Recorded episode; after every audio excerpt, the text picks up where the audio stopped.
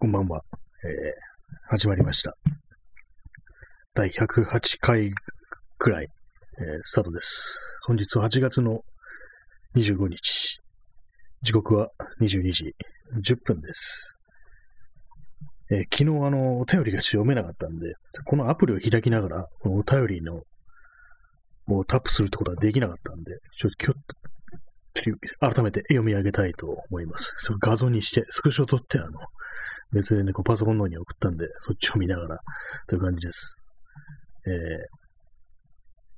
ー、ラジオネーム、え DJ ちゃんぽさより、えーコーヒー、かっこ微糖いただきました。えーイラスト可愛いですね。ありがとうございます。えっ、と、おとといの分なんですけども、おとといのサムネイルというか、なんかこう、絵みたいなやつは、まあ、昨日も話しましたけど、ラジオ、自分の頭の中にある古いね、こうラジオ受信機というものをこう、なんとなく絵に絵に描いたという、まあ、そんなわけでございました。まあ、毎日、こう、とりあえず何か書くというのが、習慣になってますけども、なかなかこう、あれですね、普段絵を描く習慣がないものですから、こう思いつかないこともあったりして、もう周りにある適当なものをこう、書くなんていうのを、やってしまうことがありますね。今日のあの、そのサムネイルのね、こう無水っていうね、謎のワードですけども、これはあの、私が今、ね、座っている、ね、マイクの前から、その無水エタノールの瓶、瓶というかね、その、ボトルが見えるんですけども、それをなんか、たまたま目についたんで書いただ、というね、そういうわけでございます。なんで無水エタルノールあるんだって言われると、ね、消毒のためではなくて、これあの、カメラのレンズとかを拭くときに使ってるやつですね。まあ、そんな、私は結構いい加減なんで、あの、あんまり、その、ちゃんとレンズをきれいにするってことをそんなにやってないんですけども、まあ、それでもまあ、結構ね、あの、うん、5年ぐらい、いや、下手したら10年ぐらいこれあるような気がしますね。あの、最初になんかあのカメラで持ってからデジタルの、なんかずっとあるような気もするんですけども、結構ね、消耗品ってなかなかなくならないやつありますよね。こういう。薄ネタルそんなにはね、使わないんですよね、本当に。まあ、そんなわけで、えー DJ 散歩さん、えーギフトとお便り、ありがとうございました。ね、そして、DJ 黒猫どもりんさんより、元気の玉1、美味しい棒1、いただきました。ありがとうございます。このセットちょうどあの、100ポイントなんですよね。私もよくね、人に送ったりします。元気の玉、まあ、元気玉じゃないんですよね。元気の玉。うまい棒じゃないんですよね。美味しい棒って、まあ、非常にあの、ギリギリのところを攻めてるな。このラジオトークってっていうふうに思うんですけども。ありがとうございます。ね、大事に食べます。食べますってなんだって話ですけども。えそしてラジオネーム、耳かきさんより、えーコーヒー、微糖1いただきました。えーお便りが、最近朝方生活になったので、リアルタイム配信聞けないので、ギフトをこちらで送ります。いつも朝起きて、この配信を聞きながら部屋の掃除をしています。朝の単調になりがちな掃除の時間が、この配信で楽しい時間になっています。これからも楽しく聞かせてもらいます。はい、ありがとうございます。結構そうですね、あの耳から入ってくるコンテンツっていうのは結構その、家事をやりながらっていうのは割と合ってたりしますね。私もよく掃除したりとか、なんかこう、ねなんか作りながらとか、料理ですね。そういうものをやりながらこう、ポッドキャスト聞いてるっていうのが結構あるんで、そういう面ではなんかね、割となんかこう、人の生活に寄り添うような、そういう性質のコンテンツというかね、こうメディアなのかなというふうに思ったりしますね。そう考えるとね、本当になんかこう、何でもいい。もういろんな人がね、こういう音声による配信というものをやってくれたら、ね、全部喜んで聞くような、なんていうふうに思うんですけども、結構こういう暮らしというか、まあそ、この情勢、世の中になってくると、こうに人の、ね、肉声というものがあまりこう聞く機会がなくなってくるっていうの結構あると思うんで、まあ、そういうのをね、埋めるために、その隙間を埋めるために、こういうポッドキャストとかラジオとかそういうものがあるといいのかななんていうふうに思ったりしますね。本当になんか私は、こう、基本的にもう何でもいいっていう、内容何でもいいから、とりあえず人の声を聞かせてほしいなんていうね、なんかそんな感じになる時もあったりして、特にあの、ラジオっていうのは、割となんかこう、状態が、自分の状態があんま良くない時でも聞けるっていう、で元気ない時でも割となんかこう、スッと入ってくるような、そういう感じの性質なんではないかってことは思うんで、まあ、その感じでいくと、本当にまあ人をあんま選ばないような、そういうなんかね、こう、表現手段と言っていいのかな、なんかそういうような感じなのかな、なんていうふうに思ったりします。そういうわけで、えー、右かきさん、ありがとうございました。はい、えーそんなわけで始まりました。本日の放送でございますけども、今日のタイトルがですね、あの、海苔を消化できるのは日本人だけなのかっていう、これ、まあよく聞きますよね。あの、日本人だけが海苔を消化できるっていう、なんかちょっとね、あの、これはね、日本すごいの、ちょっと偏見なんじゃないかっていうふうに思ってるんですけども、まあでも確かにあの、よその国っていうか、他に海苔食べるのってなんか、ね、あんま聞かないですよね。その韓国ぐらいしか聞かないですよね。東アジアぐらいなのかなと思うんですけども、あんまりね、聞かないんですよね。その、海苔を食べます、海苔を使った料理っていうのを外国の料理であんま見ないような気がするんですけども、まあ、ただね、あの、私も最近なんか海苔食べるとちょっと具合悪くなるっていう感じ、ちょっと胃もたれするっていうのがあるんですよね。なんか、まあ多分なんですけども、まあ、今日もなんかあんまりこう胃の調子が良くなくって、っていうのは昨日ね、海苔を食べたんですよ、夜。そのせいかなってちょっとね、思ってたりして、昔はそんなことなかったんですけども、なんかどうも、なんか、海苔を消化できなくなってるのではみたいな、そんなこと感じるんですよね。なんか生姜酵素みたいなのありますよね。なんかそういう話聞きますよね。それがなんか非常に弱くなってるというか、出にくくなってるというか、海苔向きの体じゃなくなってるのかななんていうふうに思うんですけども、まあ胃がなんか弱ってるというか、まああんまりね、あんまりこう健康的な生活をしてるとは言い難いので、やっぱそういうところのダメージが蓄積して海苔が消化消化できなくなってるのかななんていうふうに、ちょっとね、思ってしまい、結構ね、この1年ぐらいはね、海苔食べるときちょっと覚悟がいるぞみたいな、そんな感じになってるんですよね。まあ、とはいえ昨日食べてしまったんですけども、まあ、海苔自体ね、私は結構好きですね。食べ物として。子供の頃なんか、幼い頃は本当に、なんか、海苔ばっかり食べてたような記憶がありますね、本当に。けど、子供の頃って割となんかこう、同じものばっかりすごく食べるなんていうふうに言いますけども、実際なんかね、本当子供とか観察してると、なんかご飯、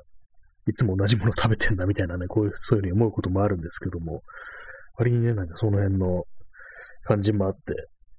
海苔がね、好きだったんですけども、どうも大人になったら、ね、年を取ったらあんまりこう消化、消化ができなくなってきたなんていうね、そんな感じになってしまってますね。結構食べ物って、あの、あれですよね、お国柄っていうか、日本だとは、ま、当たり前に食べるものがよその国ではね、全然食べないなんていう、そういうふうに、ね、聞くんですけども、あの、前にあの、孤独のグルメで読んだんですけども、あの、確かの、吉祥寺かなんかの寿司屋に行く回だったと思うんですけども、そのあの、あ原作版ですね。あの、ドラマ版じゃないやつです。漫画の方ですね。それで、その、たまたま街で通りすがった、あの、外国人と、まあ、それを接待する日本人みたいな、なんかそういう、ちょっとビジネス関係で接待しますみたいな、なんかそういう感じの、ね、二人組とすれ違って、でその外国人の方が、ノータコ、タコはダメですっていうふうに言うんですよね。タコは食べられないっていうなんかね、それの流れで聞いたんですけども、タコはなんか、その外国っていうか、一部のね、こう、地域では、こう、なんか悪魔だみたいな、なんかそんな風に言われてるっていうのを、何かでね、聞いたんですけども、多分インターネットだと思うんですけども、聞いたの。元ネタはね、わかんないですけども、そういう感じでね、なんかそれを聞いてたんで、あの、タコって、もう食べないのかなって、日本っていうか、ね、一部の地域だけなのかなと思ったんですよね。でも、あれですね、考えてみて、あの、イタリア料理とかもなんかタコを使ったりしてたような気がしますね。どの、どの地域がそうなんですかね。なんかあんまりこう、その魚介類って、なんかどうしてもその日本というね、こう魚をよく食べる国に生まれると、なんか日本中心に考えちゃって、なんか外国人って魚食べないんじゃないかみたいな、そういうなんか無茶苦茶な考え方になるっていう、そういうのね、ちょっとあるんですけども、まあそんなことないですよね、絶対ね。なんとなくあの、アメリカ映画とか見てて、なんか漁師とかね、出てくると、アメリカ人も漁師、魚とか取るのみたいな、なんか そういうなんかちょっとめちゃくちゃなことを思うときがあるんですよ。なんか本当になんかおかしいんですけども。前にあの、マンチェスター・バイ・ザ・シーという、あの、ケイシー・アフレック主演のね、こう映画あるんですけども、それを見て、あの、主人公がもともと漁師をやってたっていう、そういう人なんですよ。で、まあ自分の船持ってて、それでなんかこう、海に出て取りに行くっていうシーンがあるんですけども、なんかそれ見てすごい不思議な気分になったんですよね。アメリカ人が漁してるみたいなね、海に出てるみたいな、なんかそういうことをなんか思ったりして、そんな、こんなこと聞いたらね、怒られるかもしれないですけどね、アメリカ人がね、聞いたら何言ってんだって感じですけども、それは海あるんだから取るよってね、なると思うんですけども、なんかどうしてもね、その私のアメリカのイメージっていうのは、陸地のイメージばっかりあるっていう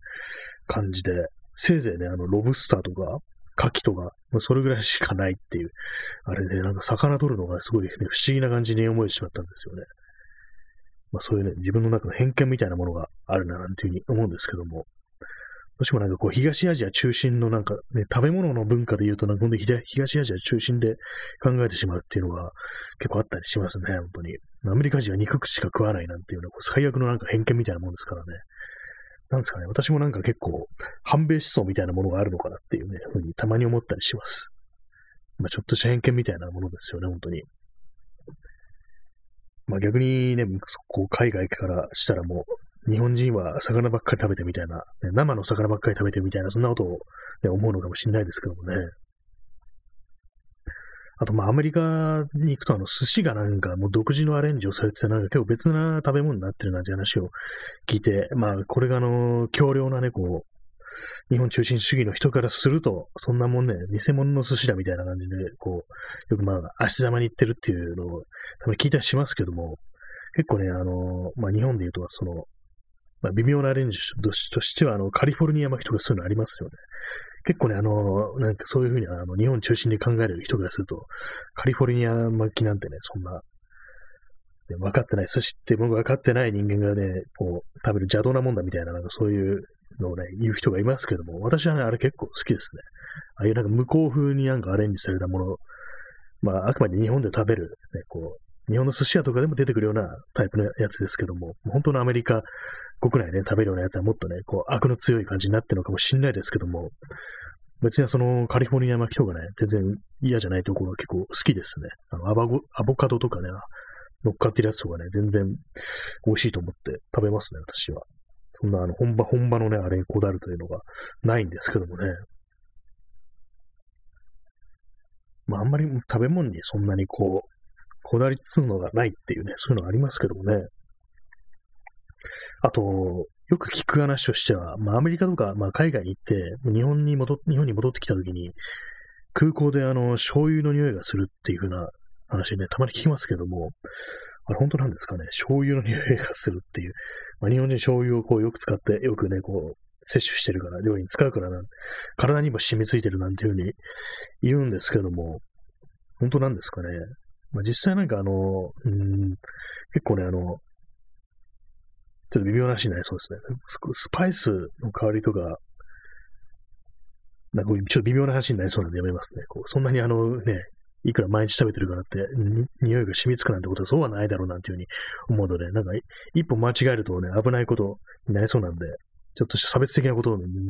発言になってしまいそうなんでね、あんまりこう、良くないと思ってね、言いませんけども。なんかね、まあそういうようなね、どこの国にもなんかやっぱその国の名産というか、よく頻繁に食べられるものとかそういうものがあったりして、そういうものって結構体に染みつくったりするのかなっていう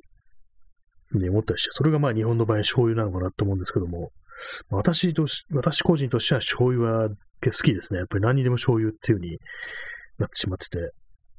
あれですね、あの、とんかつとかね、あの揚げ物、あれも私醤油ですね。基本的には。サラダとかも醤油って感じで、ね、あんまちょっと塩分っていう点ってあんまり良くないんですけども、まあそういうのはね、ちょっと最近ちょっとやめた方がいいのかなというふうに思ってるんですけども、今日何でもね、こう調味料といったら醤油みたいな感じの、ね、あれになってしまってて、で、ちょっと前に話しましたけども、一時期あの、ジャークシーズニングっていうね、あの、ジャマイカ料理に使うスパイスの漬けも、漬け込みみたいなやつ、まあ、鶏肉をそのジャークシーズニングっていう、ね、スパイスとかいろんなのを合わせた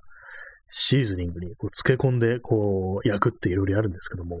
それを使って炒め物をするってことで凝ってた時期があったんですけども、その炒め物っていうか、その炒め物っていうのが、ちょっとあんまり今日口が回ってないですね。その炒め物というのがあれなんですよ。その普通にジャークシーズニングを少量あのスプーンとかですくって、こう炒め物に投入するのと、また別にあの醤油をちょっとね、入れるんですよ。そうするとなんかこう自分に非常にこう、ね、馴染みのある味になるっていうような感じでね、好きなんですけども、まあ最近ちょっとそれ作ってないですけどもね。まあ、もしね、そういう、ちょっと辛めのなんかこう味の濃いものが食べたいという人がいたら、ちょっと試してみてください。そのジャークシーズニングはあれですね、あの、瓶詰めのやつがいいです。瓶のやつ。粉のやつも売ってますけどもね、粉のやつより瓶に入ってる、ね、7、800円するやつ。ちょっと最近値上がりして900円ぐらいになってるかもしれないですけども、それがね、やっぱ一番ですね。あれが一番なんからしい味が出るっていうのもあったりして、結構見た目があの、すごい濃い緑の、なんか佃煮みたいな見た目なんですよ。結構ね、あの、辛いですね。しょっぱくて辛いっていう味なんですけど、私の好きな味ですね、あれは。まあ、それに醤油とかね、ちょっと入れちゃうんだから、変な味になってるっていう、邪道な味になってるかもしれないですけども、まあ、それはあの、カリフォルニアマギみたいなもんだと思ってね、こう、やってみてくださいという、まあ、そんな話でございました。まあ、海苔食って具合具合が悪いということで、ね、なんかちょっと今も、なんかね、こう微妙な感じになってますね。こう胃のあたりがなんか、若干胸上げしてるみたいな、なんかそういうのあるんですけども、なんか海苔、なんか調子悪い時は、本当になんかあの、長谷園の茶漬け海苔に入ってる、本当になんか小さい小さい刻み海苔みたいなやつでも、なんかちょっと胃が変だな、みたいな感じになる時あるんですよね。なんか本当にこう、体弱ってんのかな、というふうに思ったりして、あと、このタイミングだと、あれなんですよね。ワクチンの副反応かななんてちょっと思っちゃったりして、今日もね、さっきなんか、すごい眠くて、で、別に今日は寝不足じゃないんですよ。ちゃんと寝たはずなんですけども、なんか妙に眠くってだるくってっていう感じで、まあ、痛みはね、今ないですね。こう、昨日は結構ね、左打った方に痛みがあったんですけども、ちょっと筋肉痛的な痛みがあったんですけども、で、まあ、若干の痺れみたいなものもあったんですけども、今はね、それはもう回復してなくなってますね。ただなんか、なんかだるいような、なんかそんな気がするというわけでございます。まあ、ここであの、満を持してあの、検温をしようと思います。まあね、もう、打ったの一昨日なんで、あんまりね、こう関係ないかもしれないですけど、もはや。まあでも人によってはそういう副反応っていうのがだいぶ遅れて出るなんていう風に聞くんでね。ちょっとこの検温というのも、このラジオのコンテンツの一つとして、ね、こう、24時間365日検温していこうかなというふうに思います。はい。今なんか打った方じゃないね。右腕の方がなんか痛いですね。これさっき変な体勢でこう床に転がったからと思うんですけども、36度1分ですね。なんかこの体温計結構なんかいい加減っていうか、何時間か前に上がった時は35度5分だったんですよ。合ってんのかなっていう気がしますね。なんか、結構その脇に挟むタイプなんですけども、なんかハサミぐらいによって結構あの、ね、ちゃんと測れてないんじゃないかみたいな、そういうのあったりして、何なんですかね、これ。まあ、本当目安みたいなもんですね、本当に。まあでもまあ、平熱かなっていう感じですね。大体私は35度台後半みたいな感じのね、結構低めの平熱を叩き出す人間なんですけども、まあ、36度あると、まあ、いつもよりあるななんていうふうに思ったりしますね。まあ、そんなわけで本日の検温コーナー、使用しました。で皆様も検温したらね、この放送にお便りという形で、ね、送られても多分困ると思うんですけども、ね、いきなりその数字だけ送られてくるっていうね、それを読み上げるだけの放送みたいな感じになったりしてね、それもまた、それで味わいがあるかもしれないですけども、特に必要とされてない情報ではあるので、まあ、皆さんもね、こう、まあ、検温したら自分のこう心の中に留めておいてください。まあ、この世の中ですけども、今の世の中ですけども、あんまりこう、私、そんなに検温してないですね。結構人によってはね、外出るたびに、こう、外出る前に必ず検温していくなんていう人もいるかもしれないですけども、あとはまあなんかその人に接する職業の人とかは、こう、必ずね、そういうふうに気をつけて、毎日の体調の変化というものをすぐ敏感にね、こう捉えるようになってるっていう、そういうのもあると思うんですけど、私はそんなにはやってないですね。今日なんかあれですね、口の中に非常にこう、なんか、泡が、泡が溜まるって言ったら気持ち悪いですけども、妙に、あれですね、あとなんか今日、微妙になんかその胃の具合が良くないのは、ちょっと古くなった麦茶を飲んでしまったからかなと思って、っていうのは、あの、もうあれなんですよね。一昨日の夜にこう作って入れた麦茶を、昨日の、まあ、朝取り出して、まあ、ずっとその常温で置いておいたんですよね。で、それをなんか昨日の夜中とかにグイッと飲み落ちたりしたんで、ひょっとしたらそれがなんか麦茶が傷んでたのかなみたいな、そんな風に思うんですけども、結構わからないもんですね、こういう、なんか飲み物っていうのは。あんまりね、こう、結構その、ちょっと時間経っちゃった飲み物とか飲むときに、一応匂いとか嗅いでみて、まあ大丈夫かなっていうふうに飲むんですけども、なんかね、実際おかしいとして、方として、自分はそれをわかるだろうかってことを思うんですよね。まあ、というのも本当に、本当に本当に傷んだね、ものを飲んだことが多分ないと思うんで、酸っぱくなってるとかね、明らかにおかしいってやつを飲んだことがないんで、まあ、自分にはね、その違いが分かってないっていうこともあり得るんで、だから本当いつもなんか大丈夫かななんていうふうに思いながらね、こう、飲んでるんですけども、実はなんか普通になんかもう当たったりしてるのかもしれないですね。自分ではその自覚ないだけで、こう、ねなんか具合悪いな、ぐらいの感じのことを思ってて、実はまあそのね、飲んだものが悪かったなんていうね、そういうことがあったりするっていう可能性もありますからね。まあでもあれですね、こういうふうにこう喋ってると少し元気になってくるような、そんな気がします。えー、あ、ハートありがとうございますね。ポポポポっとね、飛んできましたね。楽しい仲間がポポポポンっていうのを、なんかあの、第、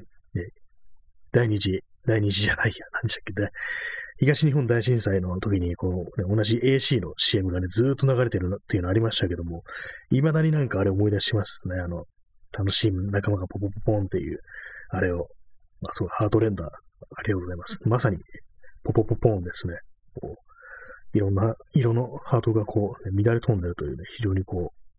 う、美しい光景でございます。なんか 眺めちゃいますね。こう、ふわーってなんか飛んでるのをね、こう、面白いですよね。私もなんか人の放送とか聞いてるときに、こう、意味もなくね、こう、まあ意味もないことないんですけども、ね、聞いてるよっていうね、ことなんですけども、ハートとかを連打、連打したりしますね。結構このラジオトークの放送っていうのは、このまあ収録の時はなんかいろいろリアクションのボタンがあって、まあその、いいねと、笑ったと、ネギっていうね、その3、種類あるんですけども、いいねとね、笑ったはわかるんですけども、ネギっていうのがあって、ネギは何だろうと思って私調べたら、あの、ネギライっていう意味らしいですね。というのは、このラジオトークの文化においてはネギライということで、でそれも連打できるんですよね。だからこう、一人一回しか押せないっていうんじゃなくて、無限に押せちゃうから、まあ、すごいね、こう、数字の上ではすごくたくさんついてるように見えても、そんなに聞いてる人はあんまいないなんていう、ね、そういう時がね、結構あったりしますね。まあ、それがなんかこう、まあ、賑わいみたいなものをね、こう、ある程度こう演出してるなというふうに思っていいんじゃないっていうふうに思うんですけども。まあでもこっちのラジオトークでは本当になんか収録のやつは全然やってないですね。結構もう、どのくらい経つんだろう。もう半年以上というか、まあ多分去年の10月ぐらいまで、まあこっちで収録だったんですけども、そこからあの、ポッドキャストの方に行ったので、そっちではね、こうあんまりやってないですね。あんまりっていうか、こっちでは全然まあ収録の方がやんなくなりましたね。ライブというだけであって、まあね、そんな感じで、なんかまあいろんなこうサービスを利用してはいるんですけども、なんかこう、どうなんですかね、何をどうするが正解なのかっていうふうにいつも思うんですけども、このポッドキャストというか、このラジオというものが、一体ね、何を目指しているのかっていうことはね、割とこう思ったりして、で、まあ、この番組のね、放送のタイトルだとか、まあ、カバーアートっていうんですかね、これ、そういうものとかもね、ちょっと、ちゃんとね、なんか、したものにした方がいいのかなっていうことたまに思ったりして、特にまあこのカバーアートっていうんですかね、まあそういうものがちゃんとしたものをね、ちょっと洒落たものにしようかなって思う時もあるんですけど、なかなかその手のね、こうデザインというもののね、センスが私あんまりないもんですからね、結構難しいですね。今、あの、なんか手書きで夜部屋で朝を待つっていうね、ほんと、その辺のメモ用紙に殴り書いたのを、そのスマホのカメラで撮って、それをね、こう、ちょっとね、レタッチしてっていう、そういう感じにしてますけども、なんかもう少しね、なんかこう、味わいのあるようなね、ものにしたいな、なんていうふうに思うんですけども、まあ、そういう流れで結構その昔のその日本のラジオ放送だとか、まあ、テレビ番組とか、そういうもののなんかアートワークっていうんですかね、ああいうものをね、結構見たりするんですけども、あとはまああの、テレビのクロージング映像とかですかね、まあそういうものですね。割となんかたまに見たりするんですけども、なんかああいうなんか昔のその放送文化におけるアートワークっていうものの、なんか独特な味わいっていうのは、一体どっから来てるんだろうと結構思うんですけども、で、なんかそういうものをなんかこう論じた本とかないのかななんていうふうに思ったりして、結構ね、なんか、たまにね、なんか図書館とか行ったりすると、なんかそういう本ないかなと思って探してみるんですけども、やっぱりそういうのはないですね。結構ほんと何でもないあれですけども、昔のね、これテレビ番組、テレビの放送が終わるときに、本日の放送をこれにて終了いたしますっていうようなことを書いて、こう、一枚絵で、しかも手書きみたいなね、なんかこう、字がね、出てくるっていうね、そういうのは、そう、昔のクロージング映像のね、こう、とかは、あの、YouTube とかで検索して見てるとね、出てくるんですけども、なかなかあの手書きの味っていうのはね、結構難しいのかな、というふうに思ったりしますね。なんか独特な味わいがあるんですけども、ああいうのがね、どっからなんか出てきたんだろうっていうふうに思ったりして、結構なんていうんですかね、ああいうのを見るとなんかこう、今の、こうね、なんでもすごくね、優れたしゃれ、しゃれてるとされるデザインというものの、なんていうんですかね、字を、字体とかをね、見てると、なんかどうにもなんか、綺麗だなっていうふうに思っちゃったりして、ちょっとなんかこれはセンスが良すぎるというか、なんかこう、もう少しね、こう、荒っぽい感じのが自分が好きだな、なんていうことをね、結構思うんですけども、なんかね、その手のね、なんかこう、文化というか、そういう、まあ、手書きというかね、レタリングというか、そういうもののなんかこう、いろいろ源流みたいなものを探っていくのも結構面白いかもしれないですね。あんまりこう、その手のそのデザインというもののね、なんか歴史だとかね、そう、系譜だとかそういうものはね、全然知らないのであれですけどもね。結構こう喋ってるとなんかこう、ちょっとゲップみたいなものが出てくるんですよね。いつも。何なんですかね。多分、こう喋って呼吸するときに空気もね、多少こう取り、取り込んじゃってるっていうのがあるんだと思うんですけども、結構あれですよね、あの、ドンキ症っていうのありますよね。まあ、喋るときとか、まあ、呼吸のときに空気をなんか飲み込んでしまうっていう。で、それで、ちょっとね、多分胃とかに入ってって、こう、なんか、膨慢感っていうんですかね、そういう感じになって、まあ、苦しくなるなんていう、そういうね、症状があるなんていうような話を聞くんですけども、なんかね、ちょっと軽いそれになってるのかななんていうふうに思うときがありますね。はい、えー、そんな感じで26分半喋ったところで、話題がね、つきましたね。こう自然にこう何も考えずに、こう、口のね、赴くままに、こう、任せていくと、やっぱりこう、どこかの時点ですっとね、こう、喋ることがなくなるなんていう、そういうのがあるんですけども、なかなかね、こう、人間というものは、こう、一人で延々と喋り続けるっていうのが、こう、人と人とのコミュニケーションにおいては全然ないですからね。まあ、中には、その自分だけ喋ってて全然平気っていう人もいるのかもしれないですけども、私はそういうタイプではないんで、あれなんですけどもね。ただ世の中本当になんかこう、まあ、コミュニケーションと言いつつ、自分だけが延々と喋って、それで平気っていう人も、なんかまあまあのね、割合でいるような気がするんですよね。結構昔の話なんですけども、まあ、そしてこの話多分2、3回目ぐらいだと思うんですけども、昔の友人と何人かでこう、まあ、チャットみたいなことをね、そのネット越しにやってるっていう時期があったんですよ。結構まあ頻繁にこう、ね、集まって、まあネネット越しだけど会話するみたいな、そういうのがあったんですけども、結構その中でね、こう自分の話だけを延々とするっていう、そういうね、友人の中にそういうのが一人いて、結構不思議だったんですよね。こっちがなんかもう全然興味ないと思われるようなことでも、延々と喋り続けることができるっていう、結構ね、あの感じすごく不思議なんですよね。で、まあ、その、まあ、こっちもね、あんまりこう言うこともなくなってくるんで、なんかよくわかんないこと言ってんな、みたいな感じで、もう、だんだん流すというか、もう反応しなくなるんですよ。で、まあ別なことやってんですけども、パソコンの前にいますから、そうすると、あの聞いてるっていうふうにね、ちょっと確認が来るんですよね。それがね、なんか、まあ一応聞かれないのが嫌なんだっていう、そんなこと思ったりして、ね、一人芝居は嫌なのねっていうようなこと思ったんですけども、なかなかね、こう人間難しいですよね。自分一人で延々と喋るのがいいけど、何かしらね、こう人が聞いててくれないと嫌っていう、でそういう人もいるんだっていう感じで、まあそんな人からしたらこのラジオっていうのは結構最適な文化なんじゃないかなっていうね、そういう表現手段なんじゃないかなっていうふうに思うんですけども、どうなんですかね、それも。結構ね、他の人のね、ライブ配信とか聞いてると、結構ね、あの、年配の男性とかが、こう、ライブ配信をして、こうなんか、まあその反応がね、全然来ないということをね、気に病んでるっていう、コメントが全然ないからやりにくいっていうようなことをね、しきりに言ってる人がいて、え、そんなにコメントってそんなしなきゃいけないものなのっていうね、ふうなこと思って、私もね、ちょっとその放送の人のフォローしたことあったんですけども、なんかね、こう、何を言わずに聞いてるっていうのが結構ね、こう、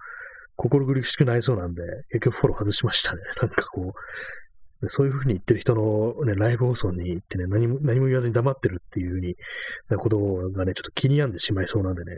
うん、なんかこれあんま聞く気しないなっていう感じで、結局、フォロー外してしまいましたけども、まあ、この放送におかれましては、こう、別にね、無言で聞いていただくというのは全然、